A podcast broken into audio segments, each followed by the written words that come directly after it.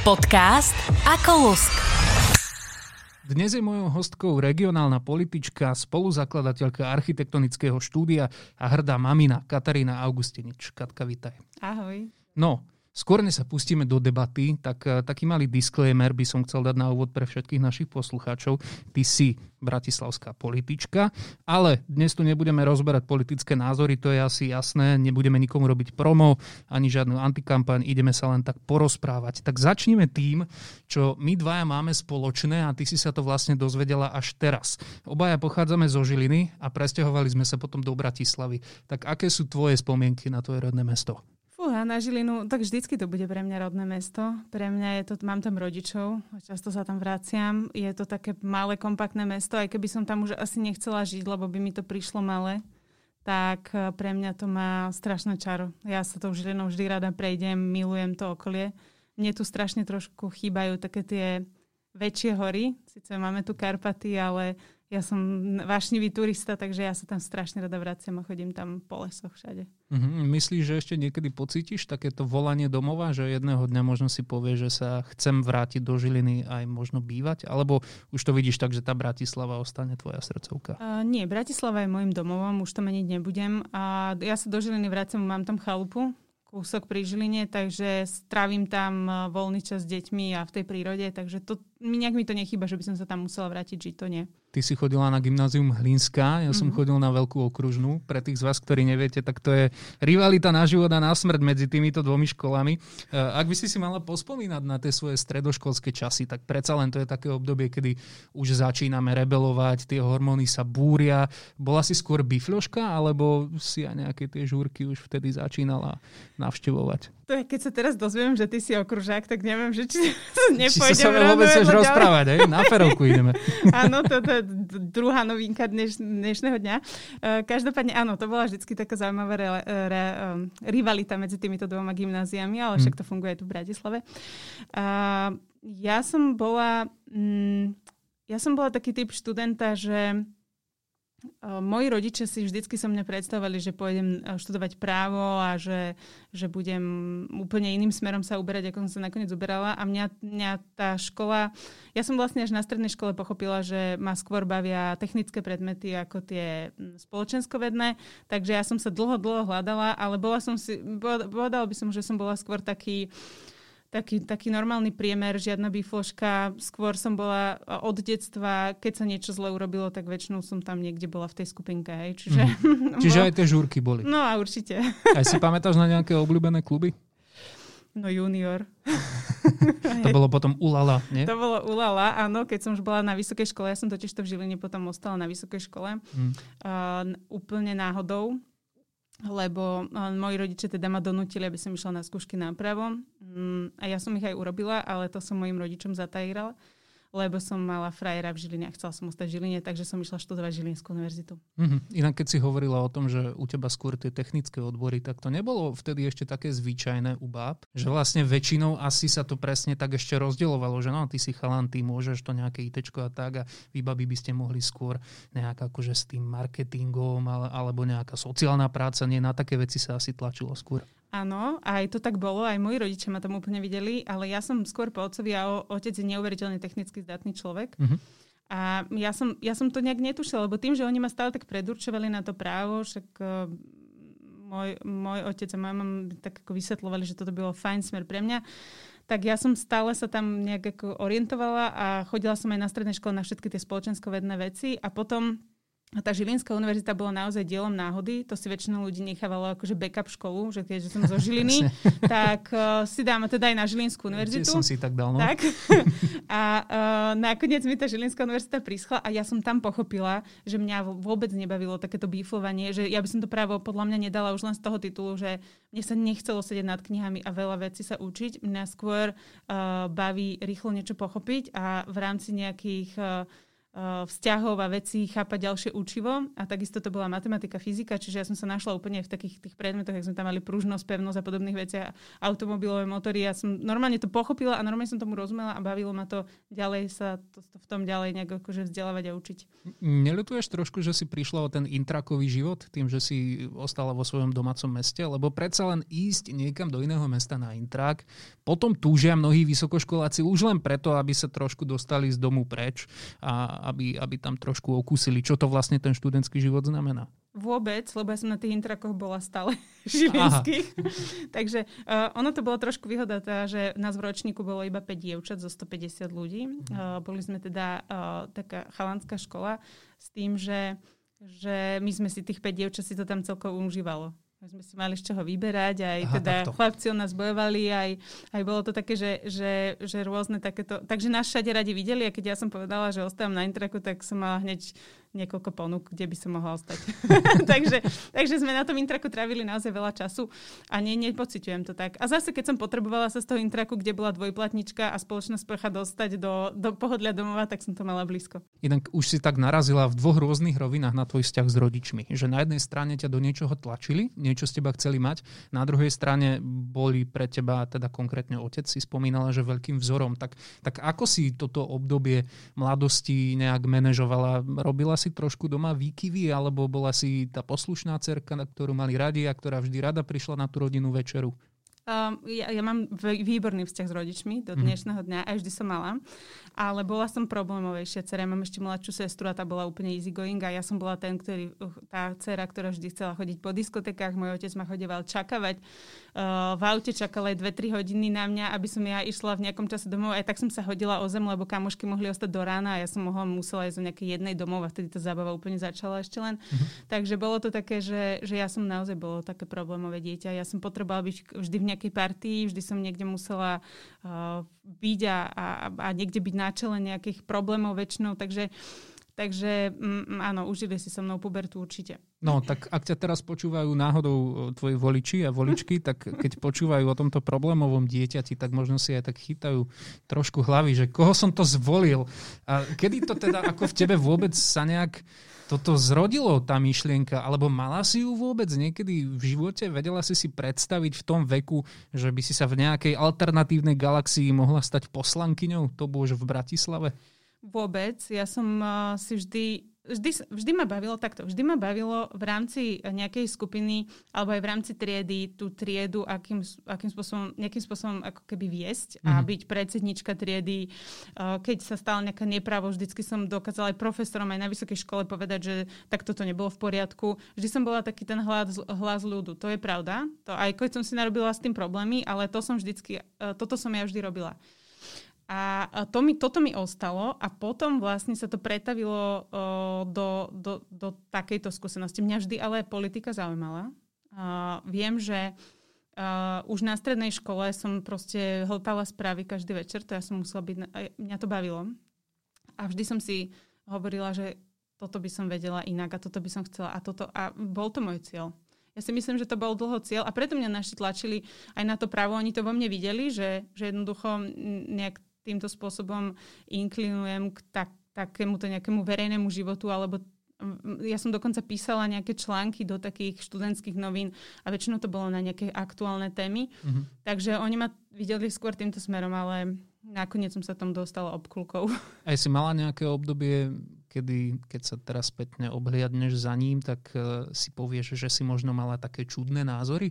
aby som ti vysvetlil, tak ja napríklad pred takými desiatimi rokmi možno uh, viem, že som bol taký, že vedel som uvažovať o možno aj takých tých konšpiračných veciach, trošku som sa tak hľadal, predsa len bol som mladý, sprostý.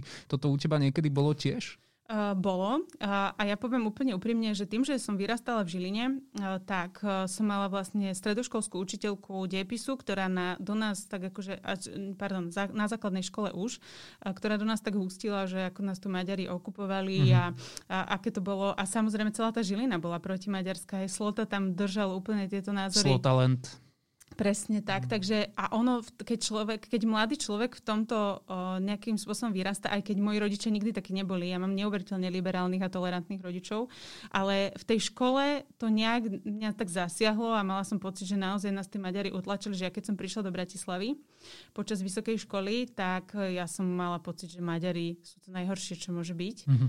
A z hodov okolností moja prvá kamoška, s ktorou som aj bývala, bola Maďarka. A to bol pre mňa taký šok, že ona bola úplne normálna. že, že ja som, ja si naraz tak hovorila, že, že oni fakt asi sú úplne v pohode. A vtedy som si vlastne strašne uvedomila, že ma to vyformovalo úplne zlým smerom a práve to bratislavské takéto kozmopolitné prostredie mi veľmi, veľmi otvorilo oči. Ja som dodnes za to vďačná, lebo možno, že by som dodnes sedela v tej Žiline a bola by som obmedzená v tomto smere. Mm-hmm. Treba povedať, že jasné, že aj v Žiline už sa to trošku posúva, ale doteraz je to Severné Slovensko baštou istých, istých názorových smerov, ak to takto môžem povedať, tak veľmi konzervatívne. Uh, dokonca jedna obec blízko pri Žiline, kde ja mám starú mamu, z hodov okolností, tak dodnes jedna z jej ulic je pomenovaná uh, ulica doktora Jozefa Tisu. Hmm. Ako jediná na Slovensku, čo je veľmi zaujímavé a tam sa to skrátka drží. No ale aby som teda neodbáčal, tak ešte späť k tomu, aká si ty bola teda za svojich študentských čias, tak keď hovorí, že politika vtedy hrozila iba tak naozaj okrajovo, že si sa o to zaujímala, tak čím si vlastne chcela byť, keď si bola 18-ročná Katka? No, ja som vtedy e, robila takže hostesku uh-huh. a uh, boli to ľahko zarobené peniaze, robila som reklamy, ke, kedy som stačilo za jeden deň nejakého natáčania proste sa celkom slušné peniaze na tú dobu zarobili. Takže ja som mala taký pocit, že takto nejak prejdem ten život úplne jednoducho, čo mi teda moji rodičia hovorili, že tak, takto to úplne nefunguje. A preto sa moji rodičia rozhodli v 18 že ma pošlo na výmenný pobyt.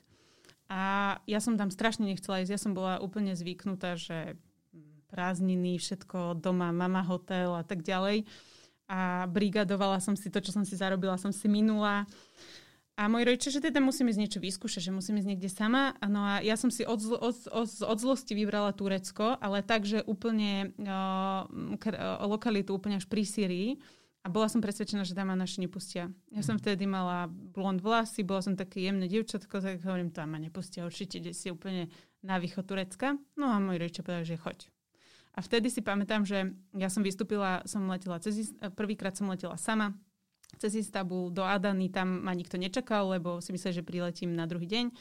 Teraz som tam nemala telefón. Viem, že to boli strašné stresy. Mm, bola som v rodine, ktorá bola vlastne moslimská, ale bola neuveriteľne úžasná, mám odtiaľ, že úžasné spomienky, ale tam sa naozaj zlomilo to, že som si uvedomila, že sa musím vedieť sama o seba postarať mm. a že som si sama sebe uh, strojcom vlastného šťastia. A to ma dosť tak prefackalo životne, že potom, jak som sa vrátila, som si uvedomila, že musím trošku začať ináč, ináč fungovať a že ten život a, uh, je aj o niečom inom, nielen o tej zábave a začala som sa viacej venovať ako keby o, svojmu ďalšiemu rozvoju. Skúšala si ešte nejaké ďalšie stáže v zahraničí? Mne sa zdá, že v Amerike náhodou ty si nebola? Bola som, bola som aj v štátoch, ale to už som bola na tej, cez vysokú školu na taký klasický work and travel. Uh-huh. A to som tam vlastne išla s tým, že som si povedala, že si zarobím na svoje prvé auto, lebo mňa auto teda neuveriteľne bavili. Ja už som mala vodičak v 17, som si ho urobila, v 18 mi ho až vydali a veľmi ma to ako keby bavilo jazdiť, venovať sa tomu, takže som si povedala, že si idem zarobiť na svoje prvé auto a vlastne prvý, prvé tri mesiace som makala na to svoje prvé auto som si zarobila. Vždy, keď takto človek ide do inej krajiny, tak uh, si naozaj môže nasať tie, tie kultúrne rozdiely hlavne a teda myslím si, že v Turecku museli byť veľké, takisto asi Amerika ťa musela v istých veciach dostať. Ja som takto bol v Rusku, uh, iba na dva mesiace, ale bolo to perfektné. To je úplne, že krajina, o ktorej by sme sa vedeli baviť dve hodiny. Tam je všetko o kontrastoch, všetko je úplne šialené. Uh, ale predsa len tá Amerika možno až tak nie, ale to Turecko, uh, čo ti tam tak najviac udralo do očí? Čo bol pre teba najväčší kultúrny šok? Pre mňa to, že ja som sa, ešte som mala aj také šťastie úžasné, že ja som sa dostala do neuveriteľne bohatej tureckej rodiny. Mm-hmm.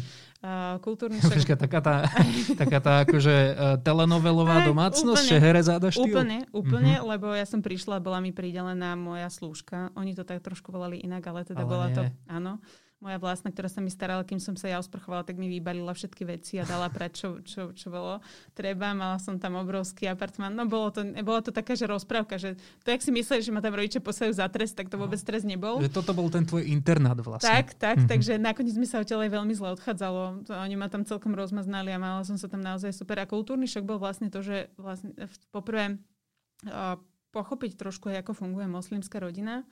Uh, akým spôsobom sa riadi takáto rodina, ako funguje. A um, ja musím povedať, že ja som tam mala veľmi, veľmi dobré vzťahy, mám na nich veľmi dobré spomienky, takže ja sa na to pozerám trošku open-minded. Akože u nás uh, ľudia sú voči, aj voči možno Turkom alebo nejakýmkoľvek prísťahovalcom alebo akýmkoľvek takýmto ľuďom veľmi skepticky, ale ja to stále hovorím, že, že je to možno tým, že to reálne možno nezažili uh, tej krajine a nežili možno v tej rodine a možno si to neviete tak úplne predstaviť. Takže ja som v tomto úplne viacej ako keby otvorný človek. Prečo si sa vlastne presťahovala do Bratislavy? Čo bol ten prvý impuls? Poviem ti môj, kým si rozmyslíš. Povedz. Ja som išiel kvôli bývalej priateľke, ktorá sa išla na školu. Uh-huh. Skoro ti zabehlo, ako si sa napila. To bolo to isté? No, teba? Hovor, hovor. No, čiže to bolo preto. Ja som vtedy už fungoval na voľnej uh-huh. nohe. A tak nejak potom som tu ostal a zistil som, že tu je dobre. Ako to bolo u teba? Uh, ja som tu robila, natáčala jednu reklamu a z hodou okolností som si pri tej reklame našla priateľa. Aha. Takže vlastne, Tiež to bolo so vzťahom nejakým spôsobom tak, spojené. Ja som sa vlastne druhýkrát, keď som bola v štátoch, tak ja som sa sem vrátila a ja som sa sem presťahovala už počas vysokej školy. A posledný rok som už študovala vlastne na dielku. Nebola si ani zo začiatku ten typ, ktorý trošku nadával na tú Bratislavu? A betonová džungla a bláva. Vôbec.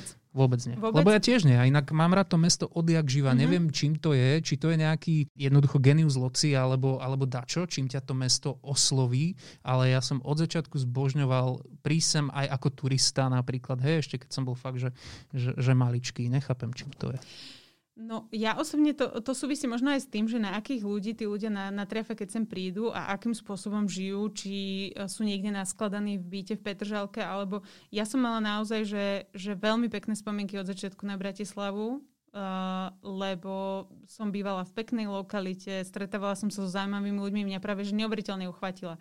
Ja som zrazu mala možnosť poznať veľmi veľa ľudí zo spoločenského aj politického života osobne uh-huh. a uh, pre mňa to bola neuveriteľná škola. Ja som tu chodila aj Galenka v ríši divu zo začiatku a som sa tak akože čudovala, že koho všetkého ja môžem stretnúť a spoznať a tak ďalej a mňa som to úplne hltala. No ja keď som sem prišiel, tak uh, som si užil aj tú odvrátenú stranu Bratislavy, ak to tak môžem nazvať, lebo uh, prvý byt, do ktorého som sa nasťahoval, bol na Rendezi to je znova druhýkrát ti vyfrklo trošku z toho, čo piješ. Áno, no čiže to je pre tých z vás, ktorí neviete, lebo stáva sa, že aj mnoho bratislavčanov nevie, kde vlastne Rendez je. Je taká časť, konkrétne sa volá, že východné. Je medzi Račov a Vajnormi. Eh, z jednej strany máte prekladovú stanicu vlakovú, kde nonstop hučia vlaky a ešte aj z tej strany vlastne bolo krásne počuť pristávajúce a odletajúce lietadlá a všade to trvá dostať sa do mesta aspoň minimálne 3 čtvrte hodiny, pokiaľ nie sú zápchy. No, zem nikoho. Hmm. Trošku. Hej, hej, je to, je to taká zvláštna lokalita. Úprimne, Uh, ona patrí pod mestskú časť Rača, Aha. ale pre mňa to je veľmi taká, taká nevyro, ne, nerozvinutá lokalita, aj čo sa týka služieb a všetkého aj dopravy, presne ako hovoríš. To je, Bol to, to hardcore príbeh, vtedy, no. no, ale tak potom postupne, už keď som sa dostal sa napríklad približal. na Vajnorsku, áno, už to bolo lepšie. Teraz som tak na začiatku Petržalky pri TPDčku, tam už, Jasné, tam už je to super. naozaj, že iba náskok. Ty si bola hneď od začiatku e, v centre mesta? Uh, ja som bývala na rôznych lokalitách, som bývala na desiatich miestach v rámci Bratislavy. Ja mm-hmm. som mhm. povestná tým, že sa stále stiahujem aj teraz, e, lebo... Um, mňa bavia aj nehnuteľnosti, aj ich uh, kupovať, prerábať a tak ďalej, takže ja sa celkom dosť často stiahujem. Ale uh, tá mestská časť Nové mesto bola tá prvá, v ktorej som bývala. Uh, začala bývať úplne na začiatku a tam mi prirastla k srdcu úplne najviac.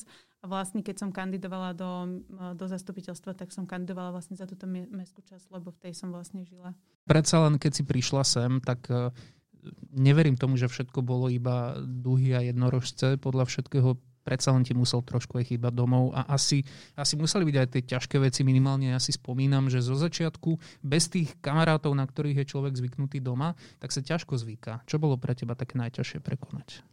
Vieš čo, mne, mne trošku tak chýba, že a ja tro, trochu závidím tým Bratislavčanom, ktorí sa tu narodili, že oni tu majú vlastne tých kamarátov zo škôlky, mm, zo základnej komunitu. školy, zo strednej a ja tu mám síce zaujímavú komunitu a mám strašne veľa dobrých priateľov tu, ale toto mi chýba. Toto sú tí, lebo to sú tie najlepšie priateľstva, kde sa môžeš na niekoho úplne že spolahnúť, lebo to boli tie priateľstva na život a na smrť a kedykoľvek toho človeka teraz nájdeš, tak, tak viete si akože zaspomínať aj si povedať a týchto ľudí ja mám vlastne Žiline. Takže a, a tie vzťahy sa samozrejme pretrhli, lebo som, nie som tam toľko času, aby som sa im vedela venovať. Keď som tam, tak sa venujem prioritne rodine. Uh-huh. Takže tie priateľstva tam nie sú také, ani nie sú to také tie, tie tuhé priateľstva teda z týchto čas. Takže toto mne trochu chýba, určite. No, poďme sa trošku povenovať tvojej kariére ako takej. E, občas sa o ľuďoch hovorí, že sedia na dvoch stoličkách. V tvojom prípade, ak som dobre napočítal, je tých stoliček sedem. si poslankyňa Bratislavského samozprávneho kraja, Mestského zastupiteľstva, miestneho zastupiteľstva Nové mesto. Mm-hmm. Sedíš v dozorných radách OLO a regionálnych ciest. Funguješ v súkromnom sektore s architektonickým štúdiom. Asi mama. Mm-hmm. Ako to stíhaš? Pre mňa, pre mňa ten komunál bol taký, že že prečo vlastne, mňa sa ľudia pýtajú, že prečo mám ako keby toľko funkcií a sedím na toľkých stoličkách a koľko odmien musím za to zobrať, uh, tak pre mňa tá, to, že som na všetkých trých úrovniach, mestská časť mesto a župa je, je neuveriteľná výhoda, lebo každá tá je, oblasť má na starosti nejakú inú oblasť uh, alebo inú, inú sféru, či, či mestská časť sa stará o niečo iné, mesto o niečo iné a župa o niečo iné. A ja som teda poslanec, ktorý funguje na všetkých troch úrovniach. To znamená, že mňa, keď obyvateľ mojej mestskej časti osloví a povie, že potrebuje riešiť toto a toto, napríklad e, sociálny ústav pre svoju mamu, tak mu viem pomôcť, lebo som župná poslankyňa. Keď povie, že potrebuje riešiť zúšku pre svoje dieťa, tak mu viem pomôcť, lebo som mestská poslankyňa. A keď povie, že potrebuje riešiť materskú školu alebo základnú, tak mu viem pomôcť, lebo som poslankyňa mestskej časti. Uh-huh. No a poďme teraz k tým neuveriteľným odmenám, ktoré Áno, neuveriteľné odmenám. Nie, lebo hovorí sa, jasné, že, jasné. Väčšinou Jasne. teda majú asi ľudia tú predstavu podľa tých platov, ktoré sú zverejňované v rámci poslancov Národnej rady, že keď si teraz povedia, na koľkých stoličkách ty sedíš, tak si asi ťažko závodov. Áno, to si ľudia veľ, veľkrát myslia, ale ja to uvedem úplne na pravú mieru. Poslanec uh, samospráv, uh, samozprávy vlastne nie je hlavný pracovný pomer, tak ako poslanec Národnej rady. Uh, vykonáva sa to popri zamestnaní, na ktoré môžete byť na tieto zásadnutia uvoľňovaní a tak ďalej. A tá odmena napríklad, keď si vezmete, že ja som mestský poslanec, ktorý rozhoduje o 250 miliónovom rozpočte a tých e, kompetencií a vecí je tam neuveriteľne veľa, tak moja odmena mesačná je 200 eur. Uh-huh. Hej, čiže a mestská časť je 130 eur a župa je veľmi podobne. Čiže keď to takto vyskladáte, tak sa nedostanete ani na 1000 eur. Čiže, čiže ne... zarábaš jedine Bra- na úplatkoch. V Bratislave z toho nevyžijete. a to ja ešte musím povedať, že ja vlastne som toto zobrala celú túto službu verejnosti um, už minulé volebné obdobie tak, že ja vlastne to aj hovorím verejne, aj keď nezverejňujem úplne, že kde všade a komu, ale ja tieto odmeny používam na podporu rodín v sociálnej, sociálnej zlej situácii. To znamená, že ja si z toho nenechávam nič. A živí ma teda moja firma, ktorá, ktorú mám. A toto, toto vnímam ako takú službu verejnosti a mám vlastne mamičky, ktoré sú samoživiteľky, starajú sa o deti a ja im vlastne za to nakupujem potraviny každý mesiac. Mm-hmm. Mala si ambíciu ísť aj do veľkej politiky? Ano. Ešte stále je? Um, nemala by som už asi na to čas.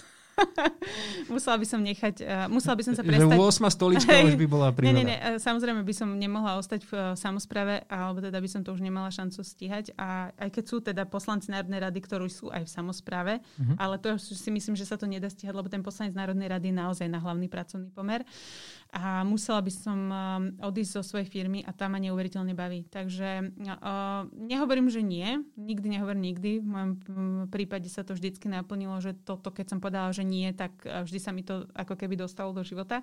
Takže nepoviem, ale um, už to nie je taká ambícia. Kedy si to bol ako keby taký ďalší step, lebo ja som mala pocit, že v tom komunále už som dosiahla všetko, čo som mohla a aj som sa všetko naučila a už ma to nemá ako keby kam posúvať ďalej osobnostne a že teda chcem skúsiť veľkú politiku. Ale je pravda, že tu na Slovensku to nie je úplne jednoduché. Kým do komunálu komu, uh, kandidujete pod vlastným menom a môžete kandidovať ako nezávislí, uh, v, do veľkej politiky sa musíte napchať niekomu do zadku, aby ste boli na strane na zvoliteľnom mieste. Uh-huh. Hej, čiže uh, nie je to také úplne jednoduché. Uh, tí, uh, tam sú tie miesta veľmi uh, dobre rozdelené a uh, veľmi ťažko sa dostanete niekde, kde sa viete dostať. Ja som síce kandidovala, som začínala v Saske, ako si hovoril, tak neskôr som potom odišla s nejakými ľuďmi do skoku, čo bola chyba, dneska to tak vnímam, ale v Saske som sa nevedela dostať na zvoliteľné miesto, tam boli iní kandidáti, ktorí boli sympatickejší predsedovi.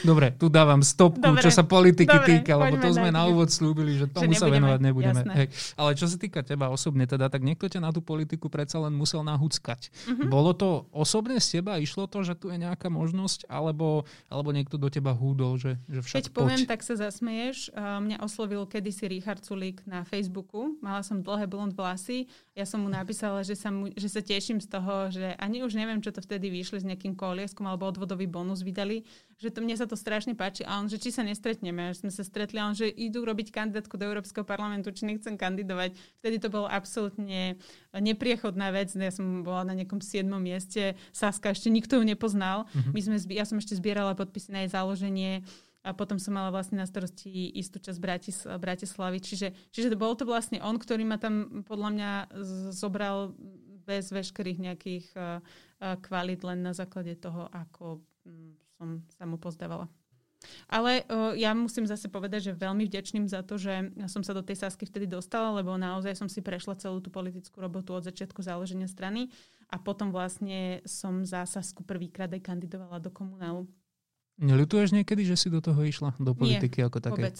Vôbec. Neberie ti to zo života nejakú energiu alebo, um, alebo čas, ktorý by si mohla venovať, obetovať inak, nevie si to predstaviť teraz možno, možno inak v rámci svojho time managementu alebo toho priestoru, ktorý by si radšej dala treba súkromnému sektoru alebo rodine? Nelutujem, bola to neuveriteľná škola. Ja musím povedať, že som si kvôli tomu veľakrát aj porevala, lebo tá, um, tá, tá politika je špinavá. Ona je neuveriteľne špinavá, je zlá a preto málo žien v nej dokáže vydržať dlhšie buď e, v politike sú vlastne dve kategórie žien. Jedna kategória žien je taká, ktorá stojí v pozadí nejakého muža a stlača knoflik tak, ako, ako im niekto hovorí, že majú to robiť a vezú sa. Uh-huh. A potom je druhá kategória a to sú silné ženy, ktoré sa rozhodnú v tej politike akože naozaj niečo robiť a tie väčšinou majú krátku životnosť, lebo ich to zamelie. Lebo um, je tá, ten, uh, ten nepriateľská atmosféra a tie politické tlaky a obchody a taká tá špinavosť za tým, podrazí, ktoré tam sú, neuveriteľného charakteru, tak málo kto zvláda. A plus hate. Hej. Dneska si človek musí zvyknúť na neuveriteľné kopy hejtu, ktoré s nárastom sociálnych sietí sú horšie a horšie. Myslíš, že toto je jeden z dôvodov, prečo máme žien v politike málo? Mm-hmm, myslím. Ja, sa, ja, sa, ja som vždycky nahovárala kvantum žien, že poďte poďte so mnou aspoň do toho komunálu, poďte si to vyskúšať, aspoň však to je taká bežná komunitná práca, hej. Mala som babík, s ktorými sme zakladali rodinné centra a Uh, im som hovorila, že poďte do toho, však akože robíte niečo pre komunitu, tak poďte to robiť vo väčšom v rámci tej, tej meskej časti ale to bolo strašne náročné. Poprvé, e, ženy majú e, svoju úlohu v rodine a ťažko sa to sklbuje. Ja mm-hmm. viem z vlastnej skúsenosti, ja som vlastne popri svojom mandáte mala dve deti, teda mám dve deti a mm, prešla som si od porodu cez malého dieťaťa až vlastne doteraz a viem, koľko ma to stalo energie a uh, koľkokrát to bolo také, že som musela hlasovať a už s prepačením mi tieklo mlieko, musela som ich skojiť. Hej. Čiže boli to strašné situácie mnohokrát, strašné na psychiku. A potom vlastne, keď sú detičky chore alebo čokoľvek, všetko, všetko vám na to vplýva. A tie matky to potom si povedia, a že na čo? A že na čo? Uh, užívajú si hejt, uh, nejak, akože není to nejaká zárobková činnosť, uh, vidia síce nejaký výsledok, ktorý vám niekto zase, ďalších 10 ľudí je, je proti tomu, lebo však nikdy nie sú úplne všetci spokojní, asi povedia, že na čo. Je ten hejt iný na mužov ako na ženy? Hej. Je. V čom? Uh, ja keď uh, napríklad sa o mne niekde napíše, tak keď si prečítam diskusiu pod článkom na médiách takých mainstreamových, teraz nehovorím o nejakých e, relevant, ale takých tých bežných, hej, tak keď si prečítate tú diskusiu, tak e, to, to vám je z toho navracanie. Hej, to, to som v zásade sa tam píše o tom, že s kým som kde sa ako vyspala, s kým som kde ako chodila a, a kto ma tam dostal a takéto veci. Mm-hmm. A to napríklad mužom nepíšu. Hej, to keď je muž politik, tak to je samozrejme, že sa tam dostal nejakou svojou schopnosťou. Ako náhle je politička žena, tak sa tam musela dostať takýmto spôsobom. A ešte nehovoriac o tom, keď je tá žena vyzerajúca. Ako, ako náhle uh, má ešte tak jasné, tak to úplne samozrejme. je aj to správanie politikov ako takých e, odlišné ku svojim mužským kolegom ako svojim ženským kolegyňam? Správajú sa z tvojej možno skúsenosti inak k tebe ako k žene? Uh, myslím si, ja som zvyknutá využívať aj ženské zbranie v politike, čiže... Uh, A to ako? Hm, no. To, ma teraz, to ma teraz zaujalo. Akože, ako sa využívajú ženské zbrane v politike, povedz. Tak e, ja keď niečo potrebujem presadiť, tak samozrejme viem, že musím prísť za tými kolegami a jednoducho sa snažím ich presvedčiť. Uh, ono, ono ženy, ženy vedia, vedia komunikovať s mužmi tak, aby ich dokázali presvedčiť na to, čo potrebujú. A, a stačí sa fakt pek niekedy usmiať. Akože sú, sú, dá sa to využívať. Čiže ja nemôžem povedať, že ja mám naozaj v tom komunále mužských kolegov, s ktorým viem super fungovať a myslím si, že si ma vážia, že, že nikdy to nebolo o tom a to, to sa ale stalo časom, lebo ja vlastne, keď som nastúpila uh, úplne na začiatku, som začala robiť poslankyňu, tak som rovno viedla aj relatívne veľký klub SAS a mala som 28 rokov. A viem, že vtedy bol primátor Vtáčnik, ktorý bol ostrelaný harcovník. A ja keď som tam prišla, ja som videla, ako on sa zhovieva, on na mňa pozerá. Tak akože, no moja, no povedz. Úplne tak, akože som videla na ňom, že... že a toto ti nevadí? No na začiatku, na začiatku, len ja som bola rada, že som vôbec niečo povedala medzi tými ľuďmi prvýkrát. Lebo bola som tam úplne nová, ale mala som, tým, že sme mali relatívne veľký klub, tak som mala silu. A oni nemohli ma úplne ako keby dať na, na okraj, lebo vedeli, že jednoducho s tým našim klubom treba počítať a pracovať. Samozrejme, že dnes, keď si spomeniem na niektoré svoje výstupy, tak musím smiať, lebo boli fakt, že úplne uh, diletantské by som povedala, lebo som sa naozaj musela veľa, veľa vecí naučiť, uh-huh. ale naučila som sa pri nich a uh, už po niekoľkých, niekoľkých mesiacoch ma naozaj rešpektovali. Napriek tomu, že som bola aj vekovo, aj služobne oveľa mladšia ako oni, ale mm, myslím si, že som si tu ten rešpekt získala a že ho mám dodnes. No na základe toho, čo mi tu hovoríš, tak e, ja v hlave stále tak nejak premýšľam, balansujem okolo tej tenkej hrany, že čo z toho, o čom hovorí, že už napríklad e, nevhodné, už je to nekorektné, už je to nejaký sexizmus a čo z toho je stále nejakej, nejaká možno kolegialita, lebo predsa len pozerať sa na nového zamestnanca, ak to teda dám do, do pojmu zamestnanec, pozerať sa na ňo inou optikou len preto, že je pekná žena, tak to by ani tá samotná žena asi nemala chcieť, nie? No, ale bohužiaľ, to, ak sa tomu nevyhneš ani v normálnom zamestnaní, tak sa tomu nevyhneš ani v týchto kruhoch. Je to mužský svet. Povedzme si na rovinu, že koľkokrát sa môžeme tváriť, že, že potrebujeme tam viacej žien a tak ďalej. Je to mužský svet, tí muži si ho uzurpujú, majú pocit, že oni hrajú, uh, hrajú uh, hlavný prím v tejto krajine. Oni sú tí, ktorí robia biznis, oni sú tí, ktorí robia rozhodnutia ja si naozaj myslím, a napríklad môjim obrovským uh, takým, tak, ne, musím povedať aj vzorom je, je, je prezidentka, ktorá, ktorej svojho času nikto neveril, že to dá a svojim prístupom presne ukazuje, že ako by sa mala robiť politika v krajine a mm, je mi ľúto, že prezident nemá viacej právomoci, nemá možnosť túto krajinu riadiť ona a mhm. riadia ju egomaniaci. Tak ak by si to mala teraz preniesť na tú nižšiu úroveň, možno mm-hmm. aj tej regionálnej politiky, tak uh, OK, Nechceli sme sa toľko rozprávať o tej politike, ale nedá sa o tom nerozprávať, však nikoho aspoň neočierňujeme. No, e, keď tak, ako sa e, robí politika v podaní prezidentky, by sa to malo robiť na celo národnej úrovni, tak ako by to mali robiť ženy na tej, na tej nižšej úrovni možno? Lebo predsa len nedá sa robiť štátnické prejavy a gestá, keď si poslankyňou miestneho zastupiteľstva. Jasné. Uh, pre mňa, mne sa vždycky os, osvedčilo úplne najviac to, že, že v politike neuveriteľne chýba empatia na Slovensku hm. a muži uh, tú empatiu majú slabšiu. A ja to nechcem úplne uh, nejak paušalizovať, lebo uh, sú aj muži, ktorí, ktorí sú empatickí, ale uh, majú, ženy sú ženy majú túto vlastnosť viacej rozvinutú, si myslím, že v globále, keď sa na to keby sme postavili 10 žien na 10 mužov, tak, tak, tak to vidíme. A, tá empatia, e, na základe toho potom fungujete úplne iným spôsobom. Hej? Že, že mňa, mne, u mňa sa nestane, že by obyvateľ odo mňa, že by som si ho nevypočula. Ja si vypočujem aj babičku, ktorá mi volá, že má za oknom topol a že hej, tie biele veci lietajú donútra a nevie, čo s tým má robiť. A ja si ho vypočujem a ja ten problém jej riešim. A toto je to, čo tí ľudia potrebujú aj v malej, aj vo veľkej politike, vedieť, že naozaj niekto počúva a že má chuť to riešiť a že to není človek, ktorý tam prišiel a uh, um, je tak opojený mocou, že už ho to vôbec nezaujíma, čo sa deje, čo sa deje dole. A toto je tým, že sa otrhnú od reality. Mne napríklad na prezidentke úplne vyhovuje to, že ona vždycky vystihne ako keby taký ten, ten pocit toho obyvateľstva.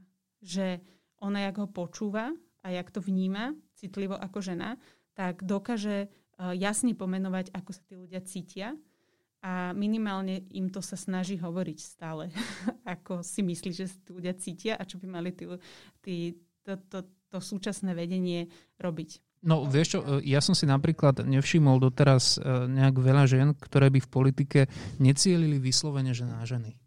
Že to mi často prišlo ako taký, ako taký prvý bod, že ja som žena v politike, vy ženy teraz voľte ma preto, lebo som vôbec žena. Toto sa podľa teba zmení? To tak podľa mňa ale nefunguje. Ja si nemyslím, že ženy volia ženy. Čo, nedoprajete si? Myslím si, že, že ženy um, nie je to tak úplne. Myslím si paradoxne, že je veľa žien, ktorí radšej zvolili muža, ako by zvolilo ženu. Prečo? Neviem, neviem. Jednoducho mám pocit, že to tak, že to tak tie ženy majú, že, že majú pocit, že majú to tak nastavené u seba v rodine a majú pocit, že by to tak malo byť nastavené v štáte, že ten muž je ten, ktorý ako keby rozhoduje.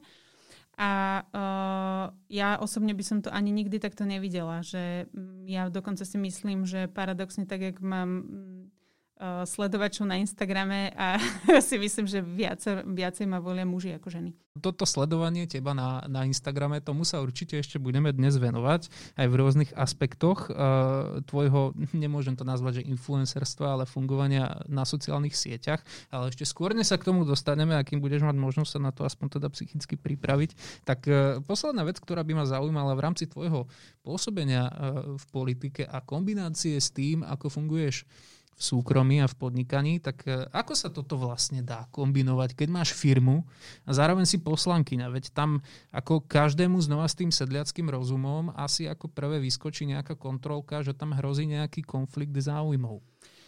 Uh, nikdy som nešla do žiadnej verejnej zákazky. Ani som sa nikdy, keď mesto vyhlásil súťaž na architektov, tak som sa nikdy neprihlásila so svojím archi- s našim architektonickým štúdiom, lebo si myslím, že by to ľudia vnímali ako konflikt záujmov. Uh, fungujeme čisto v súkromnom sektore a to, čo robíme, robíme len pre konkrétnych súkromných zákazníkov. A je to, e, myslím si, že tak by to malo fungovať, aby ľudia nemali pocit, že mám, môžem byť niekde zvýhodnená, alebo že niekto mi prihliadol. Inak dnes máme Medzinárodný deň žien. Je pekné, že sme sa stretli práve pri takejto príležitosti. Takže, takže asi by som mal teraz oficiálne ti zaželať veľa šťastia, lásky, zdravia. Čo sa želá na MDŽ? Neviem, nech tak, sú také, ženy spokojné asi. No. Aj vám, vážené poslucháčky, samozrejme všetko dobré a krásne do života, ak to budete počúvať ešte dnes večer. E, a teda poďme sa povenovať ešte trošku takým tým výsostne ženským témam, aj keď ty už si to viackrát načrtla aj sama od seba. Ak by sme sa trochu hlbšie dostali do témy materstva, tak v tvojom prípade je to jedna z vecí, ktorou sa rada prezentuješ. Si hrdá mamina dvoch dcerok a ako si už aj povedala, tak tá kombinácia, že zvládnu toto všetko a popri kariére, popri politike, nie je práve najjednoduchšia. Nebolo to u teba tak trošku aj e, o šoku zo začiatku, alebo o takom strachu? Lebo vieš, dnes pre mladé ženy a často aj pre mladých mužov, ktorí sú teda ich partnermi, je predstava rodičovstva alebo konkrétne materstva takou veľkou stopkou pre kariéru niekde v diálke, lebo sme tak trošku, e, nie že tak trošku, absolútne sme tlačení spoločnosťou do toho, že najprv si sprav školu, potom si porieš kariéru, potom si zober hypotéku a potom, keď už teda chceš, tak nejaké to dieťa. E, v tvojom prípade bez strachu? Ja som bol, vždy som, vždy som chcela deti, ale ja som taký easygoing človek. Ja riešim problémy, až keď nastanú, čiže ja som sa tým, nad tým vôbec nezamýšľala. Ja som vždy vedela, že chcem mať deti a chcem mať v nejakom normálnom veku a chcem ich vychovávať ako keby mladý človek, nie aby som ich mala niekedy po 40 Aj keď teda to nevylučujem, ja ešte by som kľudne mala aj ďalšie dieťa. Teraz už mám pomaly 40, takže, takže, takže toto, ja, toto ja som nikdy takto v hlave neriešila. Uh, šok to bol, Hej, lebo mm, predstavoval som si to jednoduchšie, hlavne pri prvej cere, teda, že, že to tak bude také viacej easy, a, ale potom prišli tie, tie neuveriteľné. Ja som tedy naozaj mm, robila uh, poslankyňu, uh, mala som malé dieťa, do toho som sa so všetkým úplne novým žívala. Uh, moja mama žije v Žiline, takže mi nemohla pomôcť a Musím povedať, že uh, ja fungujem aj teda s opatrovateľkou, lebo nemám šancu to, to zvládnuť popri mm-hmm. všetkých týchto veciach a od mala som si našla niekoho, kto uh, vlastne s nami a s mojimi cerkami vyrastal a to bola obrovská pomoc. Bez toho by som to nedala a plus samozrejme pomoc mojom manželovi, ktorý nefunguje uh, typu, že, že teda príde večer z roboty, ale naozaj mi veľmi, veľmi pomohol s deťmi. Mhm, keď hovoríš o opatrovateľke, tak na toto sú také rozličné názory. Ja nie som rodič zatiaľ, ale vnímam to, že polarizuje to trošku rodičov. Niektorí hovoria, že v živote by nedopustili, aby sa o ich dieťa staral niekto cudzí, kým sú malé a veľmi vnímavé. Ty si túto dilemu nejakým spôsobom riešila, alebo ako si sa s ňou vyrovnala do tohto stavu, ktorý máš teraz? Neriešila som to, riešila som to iba v tom zmysle nájsť čo najlepšieho človeka k mojim deťom. To uh-huh. mi zabralo najviac času a uh, riešila som to vždycky tak, že som sa snažila tie pracovné veci si dať v čase, napríklad keď cerka bola malá, malé deti spia vlastne do poludnia, popoludní. To znamená, vždycky keď spala, tak som mu pekne uložila do kočíka, opatrovateľka ušla dve hodiny kočikovať, ja som vedela, že dve hodiny mám čas si urobiť všetky veci a takisto aj po obede. To znamená, že niekedy moje dieťa netušilo, že ja som tam vlastne nebola. Mm-hmm. Hej, čiže v tom úplne najmenšom veku. Neskôr to samozrejme bolo o tom, eh, že, že nejaké hodiny trávila, ale ja som sa vždy snažila Napríklad som mala dní, kedy som nikdy nepracovala, napríklad piatky, ja som vždy bola celý deň so svojím dieťaťom, alebo som si dala iba dobednú alebo pobednú aktivitu. Pri tom komunále sa to proste dá. Uh, pri, uh, boli, boli také dni, že keď bolo mestské zastupiteľstvo, bolo celý deň od rána do večera, tak vtedy som samozrejme od, odbiehávala iba kojiť dojčiť teda, e, tak, e, tak e, vtedy vlastne jeden deň bola bez mňa, ale gro tých, tých vecí sa dá naplánovať tak, aby ste to zvládli v čase, keď dieťatko spí alebo nemá až taký deficit, že by som sa aj nemala čas venovať. A zase musím povedať, že tým pádom som bola oveľa vyrovnanejšia mamina, lebo že som si naplňala svoje ako keby možno kariérne veci, tak som potom ten čas, ktorý som trávila s ňou, som hej 100% venovala. Žiaden mobil, žiadne, žiadne iné veci alebo nejaká frustrácia, že som stále len s dieťaťom. Uh, mala som možnosť sa aj pekne obliecť, aj ísť do spoločnosti, aj sa venovať nejakým pracovným veciam, vypadnúť z toho kolotoča toho materstva, lebo tá materská dovolenka je naozaj, teda dovolenka, no to nie je dovolenka, ale tá materská dovolenka je naozaj náročná mm-hmm. a niektoré maminy naozaj im to trošku potom už z toho, nechcem povedať, že šíbe, to je už silný výraz, ale je to náročné. Čiže ja som z toho vypadla na jednu stranu a potom som sa strašne tešila zase za tou malou, že budem s ňou tráviť čas a že sa večer budeme spolu hrať a člapkať a kúpať a čítať si. A ja dodnes napríklad, moje baby sú teda jedna má 5, druhá 9, už sú väčšie, ale dodnes máme rituál, kedy večer ja si vždy nájdem čas, aby som im čítala rozprávku. Dodnes, akokoľvek som zaneprázdnená, ja odchádzam zo stretnutia a deťom čítam rozprávku. Vie sa v tomto smere pochváliť? Vieš o sebe povedať, že si dobrá mama? Ja si myslím, že som, lebo moje baby sú dobre vychované, nemajú pocit, že by uh, ma, ma nemali dostatok. Uh, my veľa spolu cestujeme, spoznávame. Uh, ja ich vláčim po prírode, učím ich veľa vecí. Lyžujeme spolu, baby, moje baby sú v klube, lyžujú, takže ja milujem lyžovanie, čiže my všetko robíme ako keby spolu. Ja myslím si, že som Chceš ich vychovávať eh, tak, aby aj oni boli tie, ktoré budú využívať svoje ženské zbranie? Alebo by si chcela, aby boli skôr tie bojovničky za rovnoprávnosť, aby sa ženské zbranie už, keď oni budú veľké, využívať nemuseli? Ale ja, podľa mňa sa to nevylučuje. Lebo ja napríklad si myslím, že, že uh, myslím si, že domov tvorí žena lebo nejak tie úlohy sú rozdelené. A tak, jak nie sme ženy a muži úplne rovnakí, čo sa týka uh, nejakých uh, fyziologických znakov, tak, uh, tak si myslím, že existuje konkrétna úloha pre muža a ženu v rodine. Na druhej strane si myslím, že v rámci nejakej kariéry a pracovných vecí by sme mali byť absolútne rovnocenní. Ja si myslím, že mnoho vecí dokážu zastavať ženy úplne bez problémov, rovnako ako muži. Tým napríklad, že ja som technický typ, ja viem jazdiť na traktore, ja viem jazdiť, ja, ja mám, ja, ja hoci čo, keď doma treba opraviť, ja bez problémov opravím. Čiže nevidím tu nejaký taký pocit, že by sme niečom nemali byť uh, rovnoprávni, ale tak ako muži využívajú svoje zbranie, tak uh, myslím si, že ženy majú svoje zbranie na mužov. Akým spôsobom vedia s nimi fungovať a, a, treba, ich, a treba ich využívať. Stretávala si sa s tým, že si predsa len napríklad dostala finančnú ponuku, ktorá bola horšia než, než pri mužovi na rovnaký výkon zamestnania? Myslím, že nie.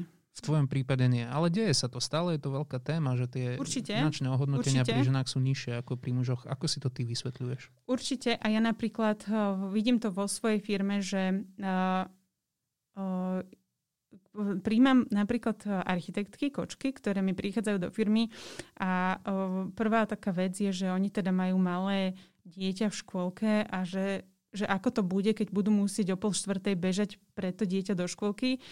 A ja napríklad vtedy prvé poviem, že, že je to úplne v pohode. Lebo pokiaľ bude hotová práca, alebo pokiaľ si vieš ešte večer uh, trebárske dieťa uložíš sadnúť a skontrolovať maily, ja som s tým úplne OK, keď aj budeš o tretej potrebovať, alebo keď dieťa bude chore a potrebuješ robiť z domu, lebo ja to, tomuto absolútne rozumiem že vlastne toto sa ako keby očakáva skôr od tých žien v tom vzťahu. Čiže toto by podľa teba aj mal byť bežný štandard u zamestnávateľa? Úplne. Ale uvedomuje si, že nie je. Úplne a uvedomujem si, že nie je.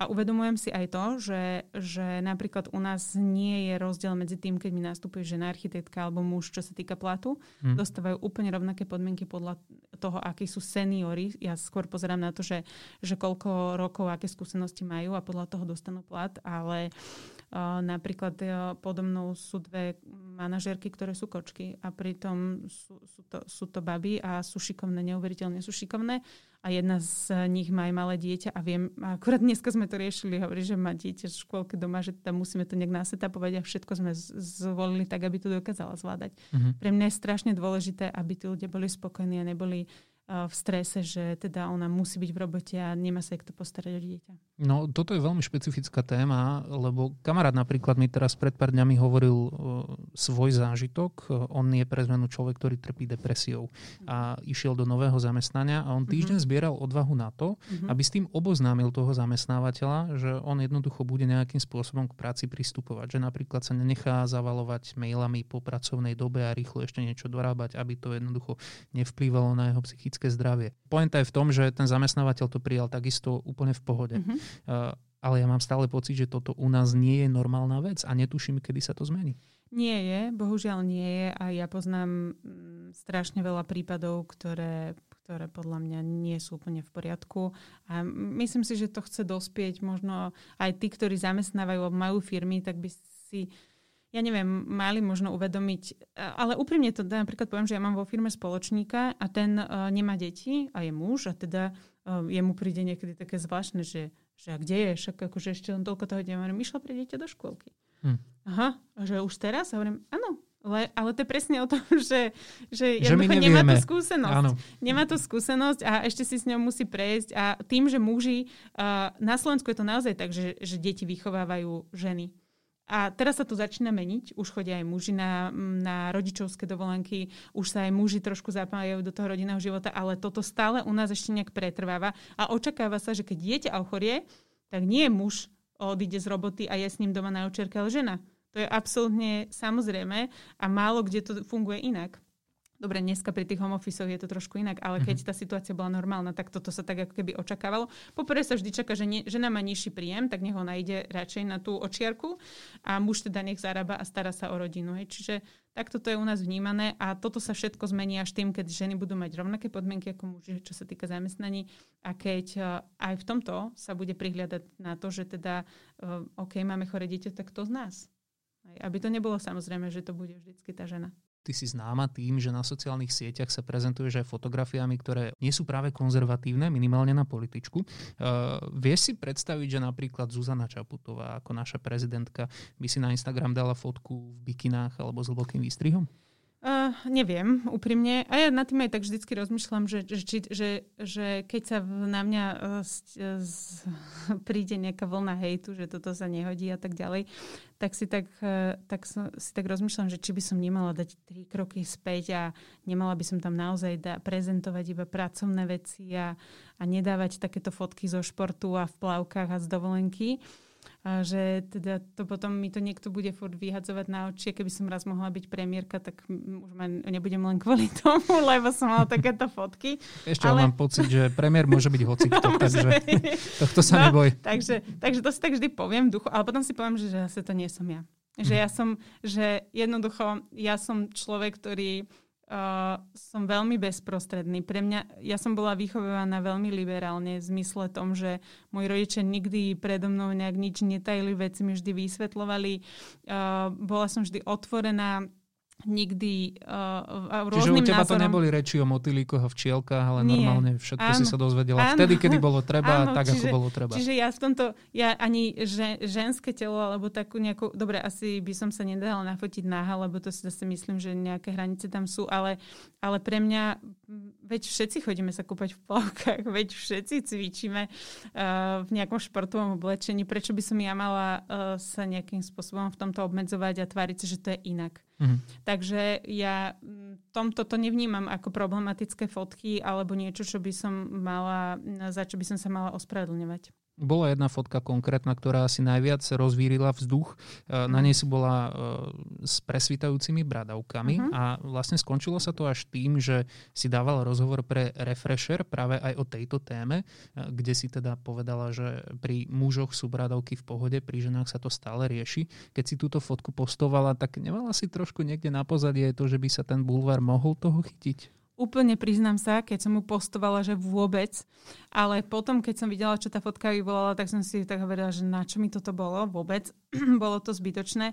Úprimne, vôbec som si neuvedomila, lebo to bola športová podprsenka, bola tá fotka po behu a ja som si tým, že so svojimi prstiami a bradavkami žijem denne, tak som si vôbec neuvedomila, že mi tam tak tie bradavky vidno a že to môže zbudiť vážne. Fakt úprimne nie. Mm-hmm.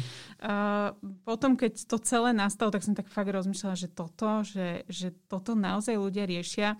Prešla som si fotky všetkých uh, ústavných činiteľov, politikov, vrcholových mužov. Uh, našla som fotky Borisa Kolára, kade koho z dovolenky, kde má vlastne je hore bez.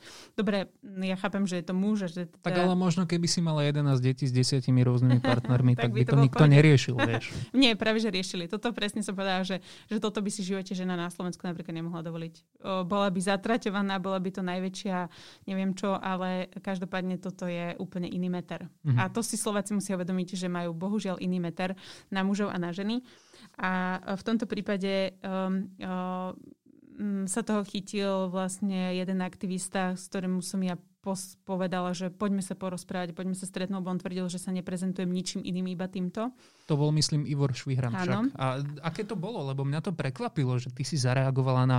Dosť bola tvrdá tá kritika, teda ano. pustil sa nielen do otázky výzoru, ale ano. celkovo do tvojej politickej aktivnosti ano. alebo neaktivnosti skôr, e, v tom prípade, čo on hovoril. E, osobne ísť s človekom takto na stretnutie asi nebola najpríjemnejšia skúsenosť, predpokladám. Ja som, ja som za celý svoj život politický alebo politickú kariéru pochopila jednu vec, že ľudia sú strašne silní na Facebookoch a internetoch a strašne slabí v osobných stretnutiach. To znamená, že ja som to presne využila ako zbraň, ktorú som povedala, že túto použijem a som ho poprosila úplne slušne, že chcem sa s ním stretnúť a chcem si to s ním vydiskutovať. Uh, slabšie povahy by ani nesúhlasili. On teda slabšia povaha nie je a súhlasil a stretol sa so mnou. Stretli sme sa na jednej veľmi príjemnom obedo káve, čo sme to mali v jednej reštaurácii, kde som ja povedala, že mu zod, on prvé, čo prišiel, tak povedal, že to bude nahrávať. Všetko, čo poviem už to by bola taká vec, ktorú, ktorú by možno niektorí nedali. Ja som povedala, že jasné, ja nemám čo skrývať, kľudne, nech nahráva absolútne všetko. Keď bude chcieť, tak ho môžem zobrať aj k sebe domov a nech sa tam aj pofotí, keď bude mať pocit. Ale každopádne som mu to dovolila, on teda bol celkom prekvapený, že som súhlasila a, pýta, a povedala som, že nech sa pýta na čokoľvek. A som mu naozaj na všetko, čo sa spýtal, odpovedala. A potom som mu porozprávala všetko, čo robím a všetky moje aktivity. A myslím si, že on to nakoniec tak aj uzavrel. On nakoniec dal potom taký status, že, že sme si veľa vecí prešli, aj keď sa vo veľa veciach nezhodneme, ako je názor na PK a podobné veci. Mm-hmm. Takže musí povedať, že ho ten rozhovor prekvapil veľmi milo a že teda je kvantum veci, ktoré sme si povedali, že on vôbec netušil, že na nich robím, alebo že vôbec mám o nich taký prehľad, aký som mala, že on si naozaj myslel, že som len nejaká, nejaký ksichtik z Instagramu a že to je jediné, čo dokážem. Aby to nevyznívalo teraz ani ako očerňovanie voči Ivorovi Švihranovi. Tak ak teda máte záujem zistiť viac o tejto, môžem to nazvať, že kauze, neviem, no tá kauzičke, tak určite o tom nájdete dosť na internete a áno, presne ako hovorí, že aj s tým záverečným statusom malo to taký happy end. Tak keď by každá nejaká dišputa, každý problém, ktorý sa nám deje v komentároch na Facebooku alebo všeobecne na sociálnych sieťach končil s mierom. Na záver dnešného podcastu by sme mohli urobiť také kliše z pracovných pohovorov. Takže kde si seba predstavuješ o 10 rokov? kde si predstavujem seba o 10 rokov? Ja som povedala kedysi dávno, že budem pracovať do svojej 45 takže mám ešte 7, 6,5 roka. To sa nehovorí. ale som pohľadila, ja som vyrovnaná so svojím vekom. Takže, uh, ale, ale možno, že to bude aj dlhšie.